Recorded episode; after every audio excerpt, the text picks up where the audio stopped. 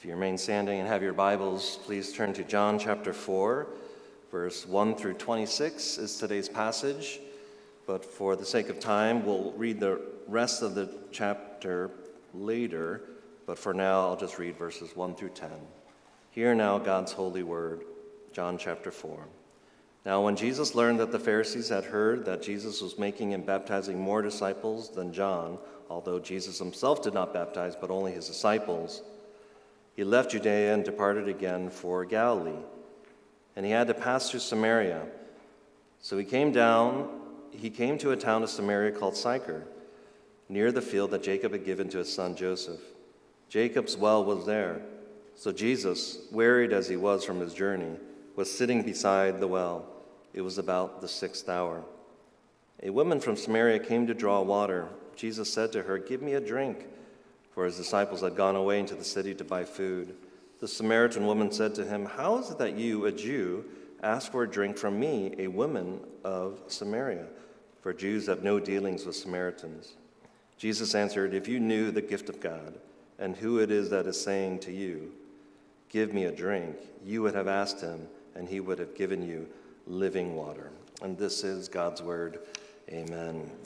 Please be seated. Well, does anyone here, while driving, enjoy seeing upcoming signs that say detour ahead? I mean, really, do you just really get this is my chance to shine and, and I'm ready for this? I mean, who delights in getting to a place or an appointment later than planned besides introverts? I mean, who likes to, to have that hurdle?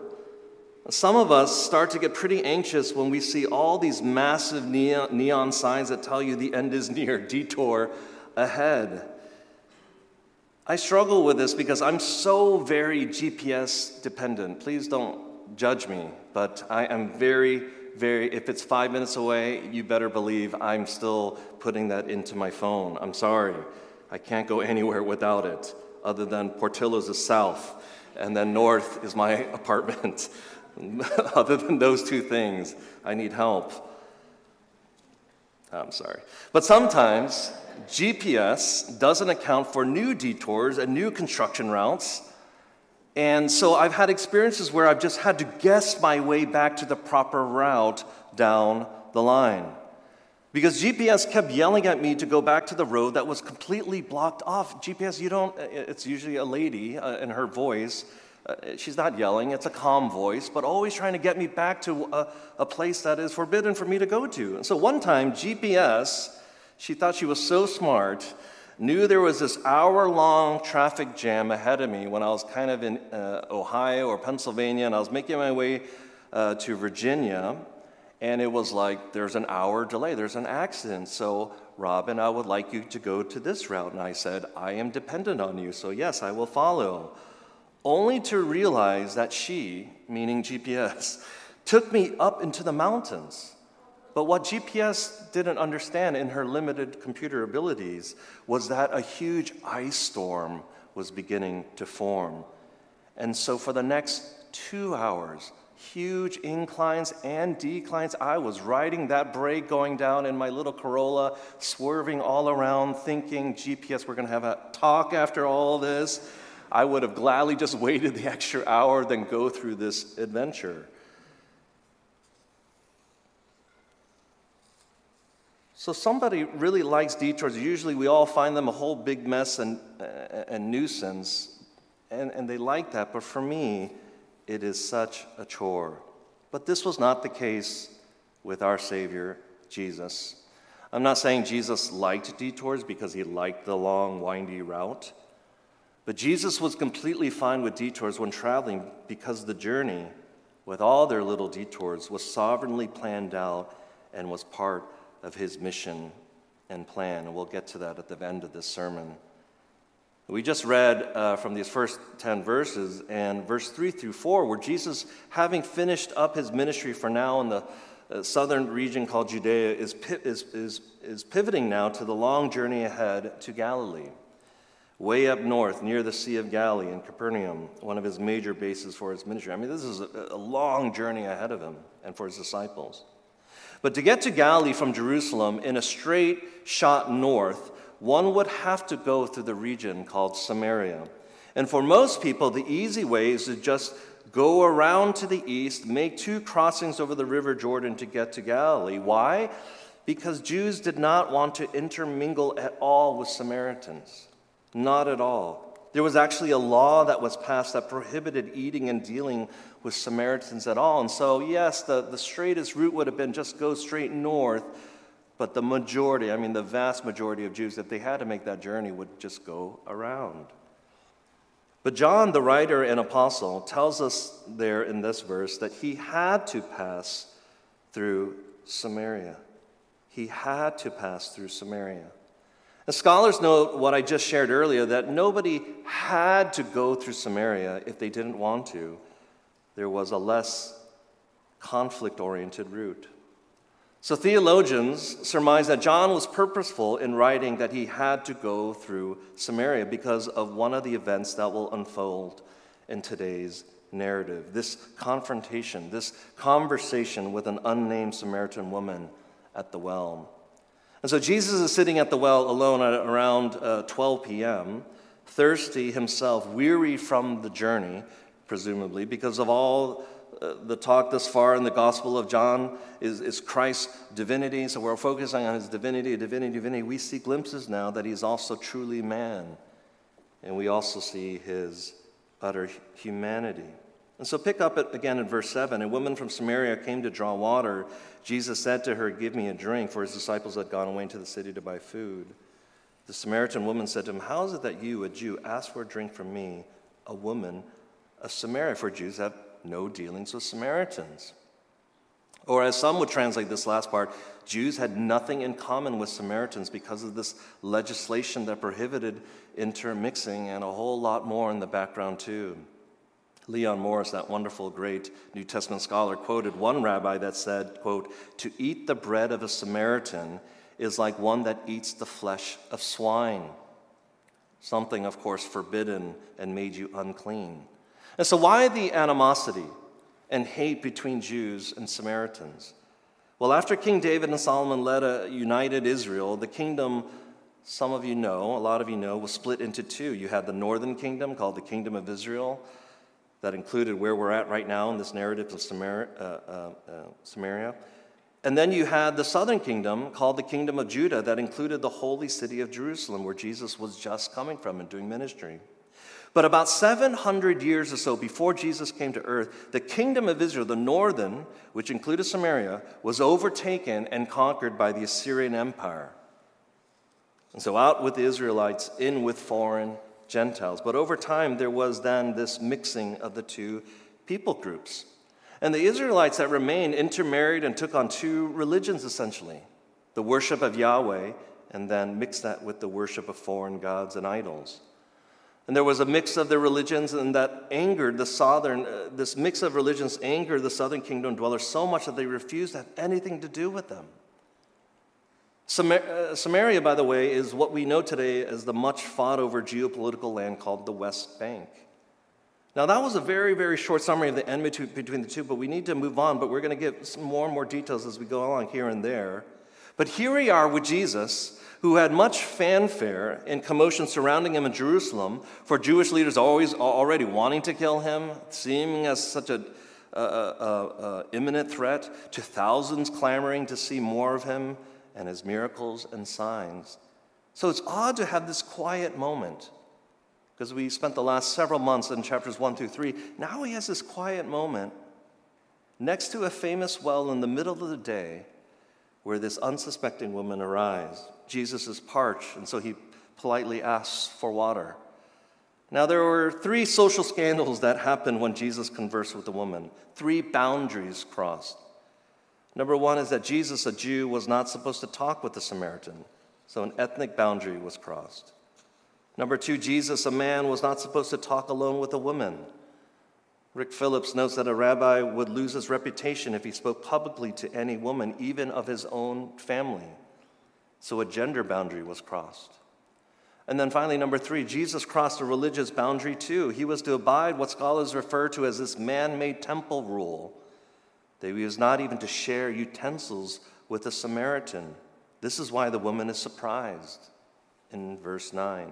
Why would Jesus do this? Why would he risk it all to confront and converse with this woman? Well, this is a microcosm of the larger spiritual reality of Jesus' purpose on earth. This is Jesus crossing the border into humanity's plight, humanity's darkness, to offer the hope of the gospel. And he did this out of his true character, his love. William Barclay once wrote Here is God so loving the world, not in theory, but in action. He welcomed a detour of the journey so that he could have this encounter with this woman to offer the gospel. I'm sure the disciples are saying, shouldn't we go this way? This is pre GPS, but shouldn't we go east and then, then north? And he says, no, let's take a detour to this place and to this well. He did this to offer the gospel, to share the light with, again, an unsuspecting woman who most readers of the gospel back 2,000 years ago would never picture or assume Jesus would want to encounter at all.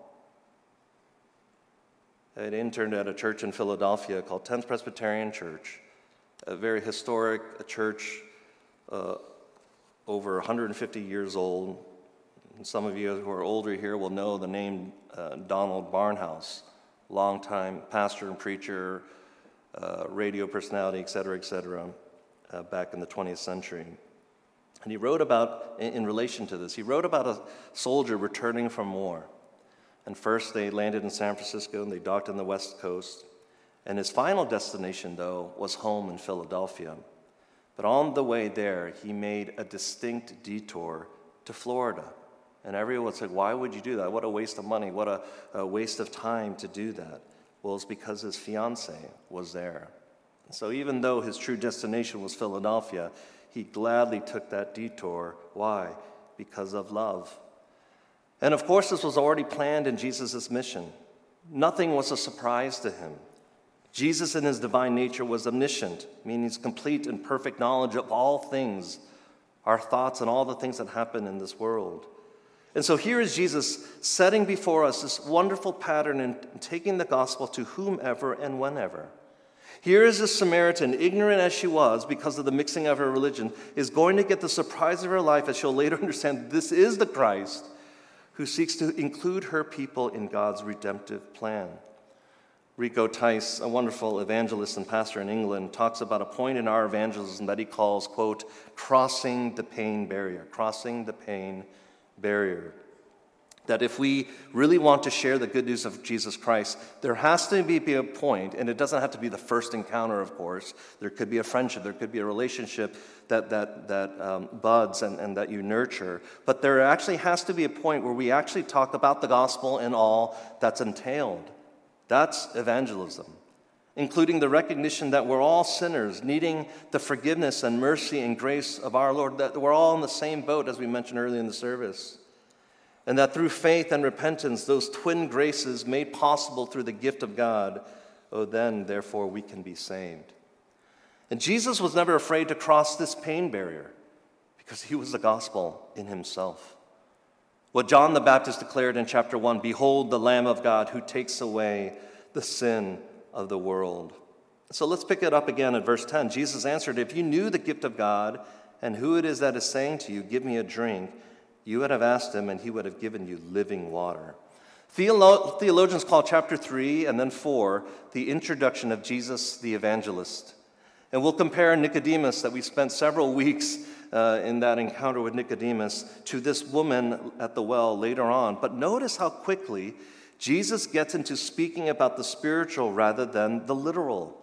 And of course, is often confusing at first to those he is speaking to. We saw that with Nicodemus also.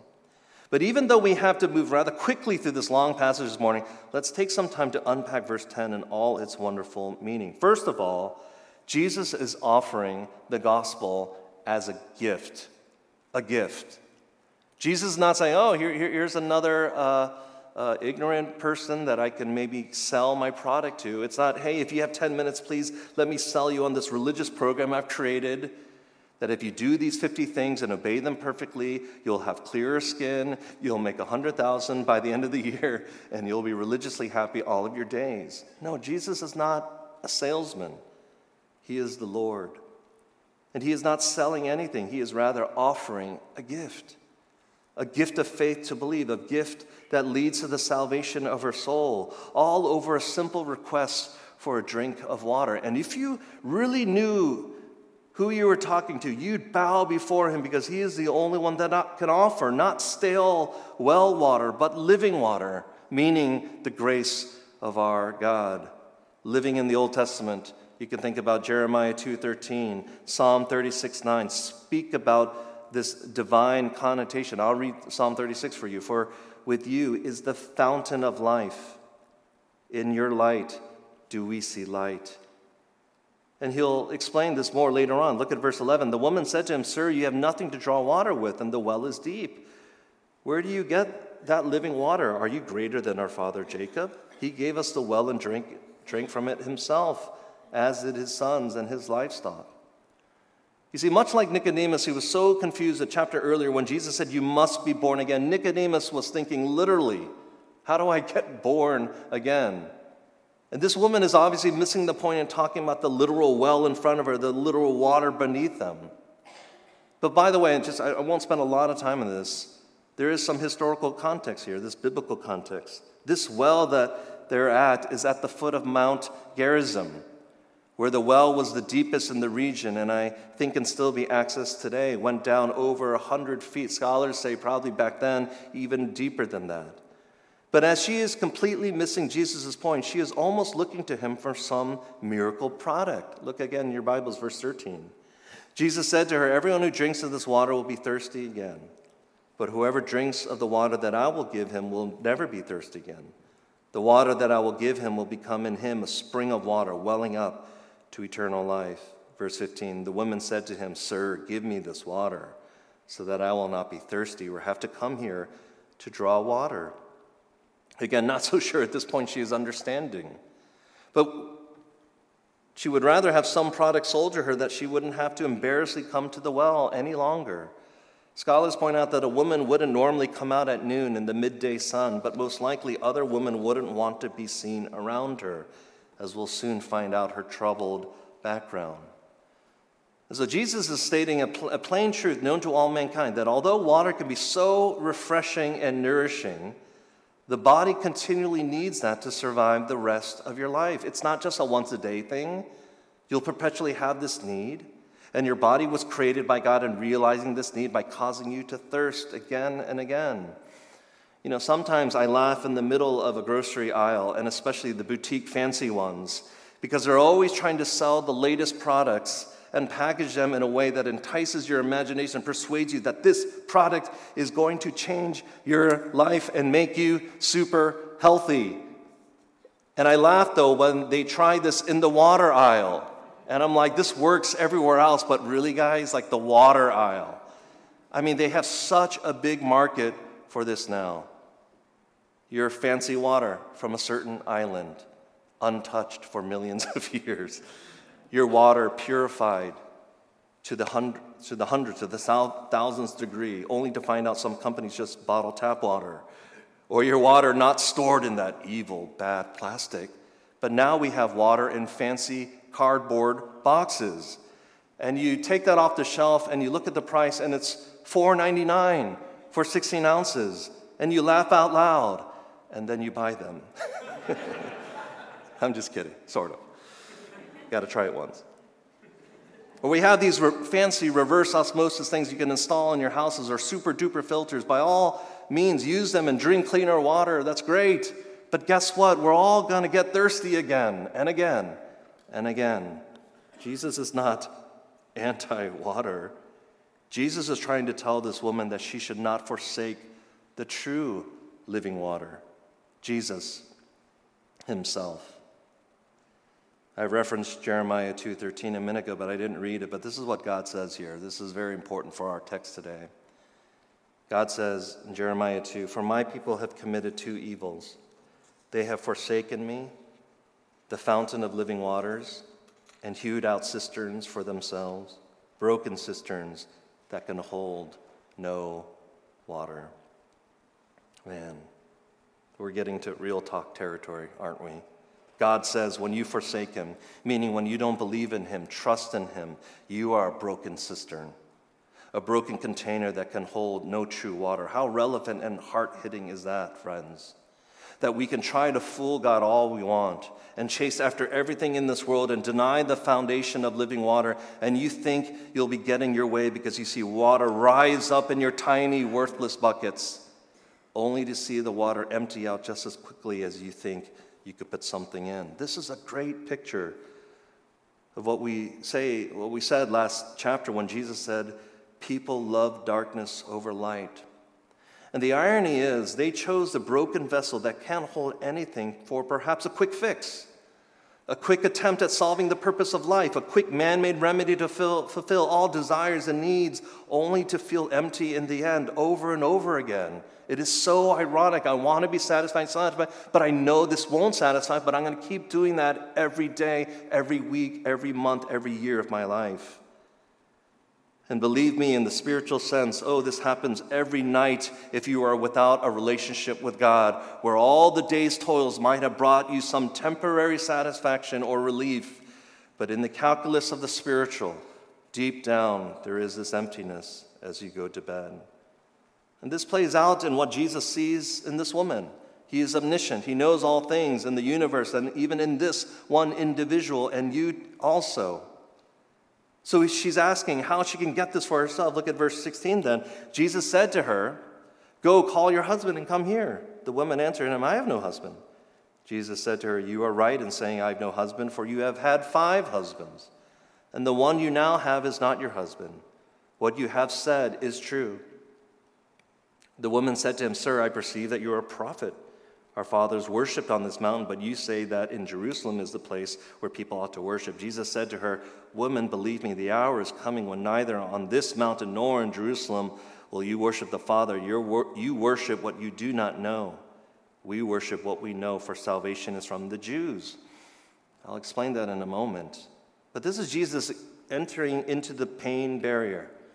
He's getting down to the nitty gritty. He is perceiving and seeing that in her ignorance of her religion and her utter immorality, she is one that has been forsaking God and making broken cisterns for herself that can hold no water.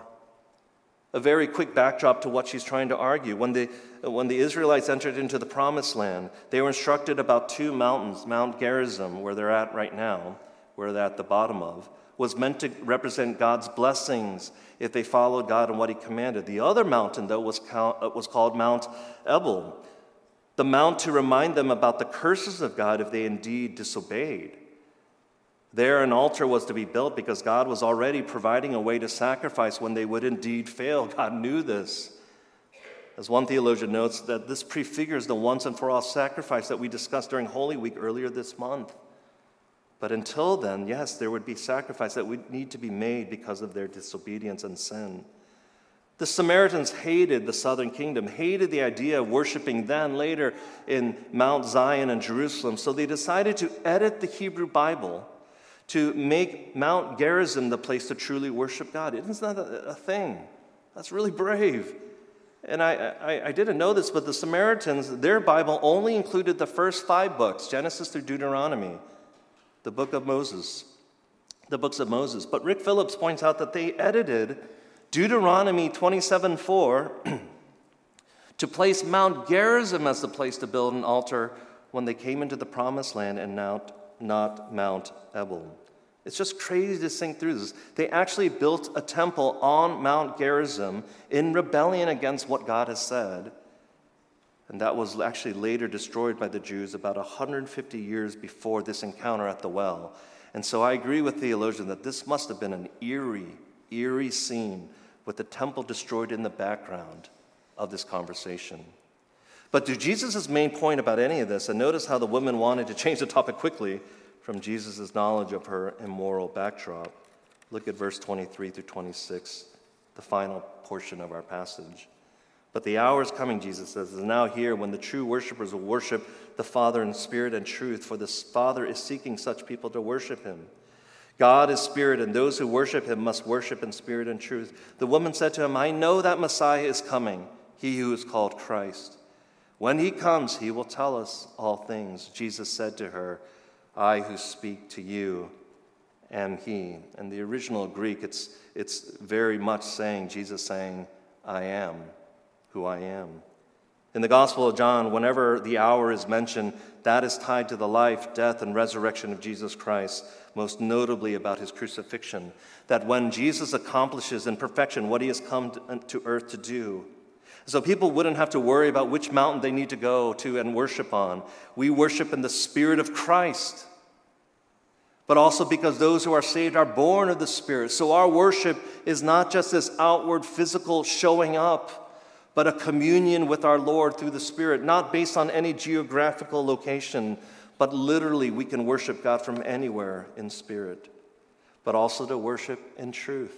Jesus knew that the Old Testament texts were pointing to himself. Salvation comes from the Jews. It says that, uh, he says back in verse 22. That's not to be this ethnic uh, superiority concept, but that through the line of the Davidic king would come the anointed one, the Messiah. That's why we read from Samuel earlier in the service.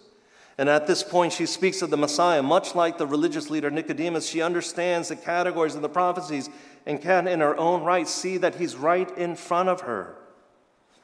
And he states this monumentally significant proclamation that he is the I am. Many of us recall that this is what God said of himself to Moses I am who I am. A huge theme later in the book of John and, and all the I am statements that, that Jesus would teach himself. One of the, the bigger reasons why I wanted to preach you, John, where Jesus says, I am the bread of life.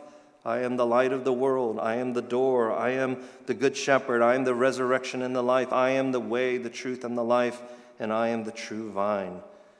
This is the only instance before Jesus' trial that acknowledges publicly that he is the I am. And get this, he does this for a Samaritan woman. For her salvation, he offers her this truth. Jesus didn't mind detours. He was sovereign over all of them, sovereign over his own journey. Jesus was not afraid to cross boundaries so that the lost can truly be found and saved. But he had one ultimate leg of the journey in the end, of course. To make all the previous detours worthwhile, he had to go to Samaria. Well, he had to endure this final leg, and that was his journey to the cross. Jesus knew it wasn't just enough to speak and to be with these people. He had to actually die for them to make salvation truly theirs. And for us too, that if we believe in Him, rest in His finished work, we too can experience the spring water welling up into eternal life, as He says. But you might have noticed in verse 14 that Jesus said, Everyone drinks regular water will thirst again, but whoever, Whoever drinks the true spiritual living water of Christ will never thirst again. That whoever means that it's not enough to put your hands together and think the message of the gospel is such a sweet thing, but one actually has to receive the gift of salvation through believing, through faith, to actually drink from the living water of our Lord and Savior. Maybe this is the invitation you needed to hear this day also. Some might erroneously think that you're not worthy enough to be saved. You're saying, I really relate to this woman, that nobody wants to even be around me. Everybody looks at me as just shame and my past uh, immoral acts. And you say, oh, but surely, Robin, this is for people that have had a pretty smooth life. That's who are filling the seats here. No. We're included all in this master plan. Those who are reputable, those who are not reputable those who seem outwardly moral to those desperately immoral. And that if Jesus knew all the things you were about or did, oh, you think he could not even look at me this day. Well, today's narrative says that he actually does know everything and can still turn towards you in love. Can you imagine that? I know it's just a human nature thing that we, we compartmentalize things. We want to store things in our hearts that we think God will never see but yet he still sees everything, and yet he still will turn to you in love. It's just mind boggling. The truth is, none of us are worthy. None of us are good enough. None of us are deserving. It's quite the opposite. The gospel says that you too can be saved if you place your trust in him, and that all sins will be washed, all shame covered, and a new creation you will be. Because, friends, we need to hear this counteroffer. The world is not simply offering tap water, but toxic seawater. The human body can't take on seawater. Why? Because our kidneys can't filter out the salt content, and we would surely die if we kept on drinking from that source. But the problem with sin and fallenness of mankind is that we have not acquired the taste buds to tell what is salt water and what is pure spiritual water. And that's why we drink, drink, and that's why we drink some more, clueless of what's happening to us. But thanks be to God when He enlightens our spiritual eyes to see, and our spiritual ears to hear, and our spiritual taste buds to finally taste, we'll gladly find and see from God's Word and His Spirit what is actually living water. That is Christ Jesus alone. And what is of the traps and pitfalls and broken cisterns of our sinful hearts and the spoiled offerings of this world. And, and so come back next week and see what happens to this woman, how she responds after Jesus declares himself as God. But pray, even right now, pray for your soul. Pray for the one near you or next to you or in front of you or behind you that we lay down broken cisterns at his feet and then in turn feast, feed, drink from the true source of eternal life, our great fountain of living water. Let's bow our heads and pray. Father, how great to realize that you reach out to the educated, the political leaders, the morally upright, the well respected, but utterly lost people like Nicodemus but also to the ridiculed, the forgotten, the shamed, the immoral, the least respected, the one who might have thought of herself as damaged goods, and to this sinner you called to be saved also.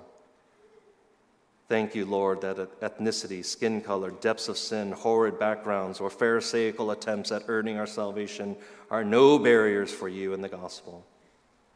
Thank you that you save us regardless, as we have the gift of faith to receive and believe in the Son. We pray this in Jesus' name. Amen.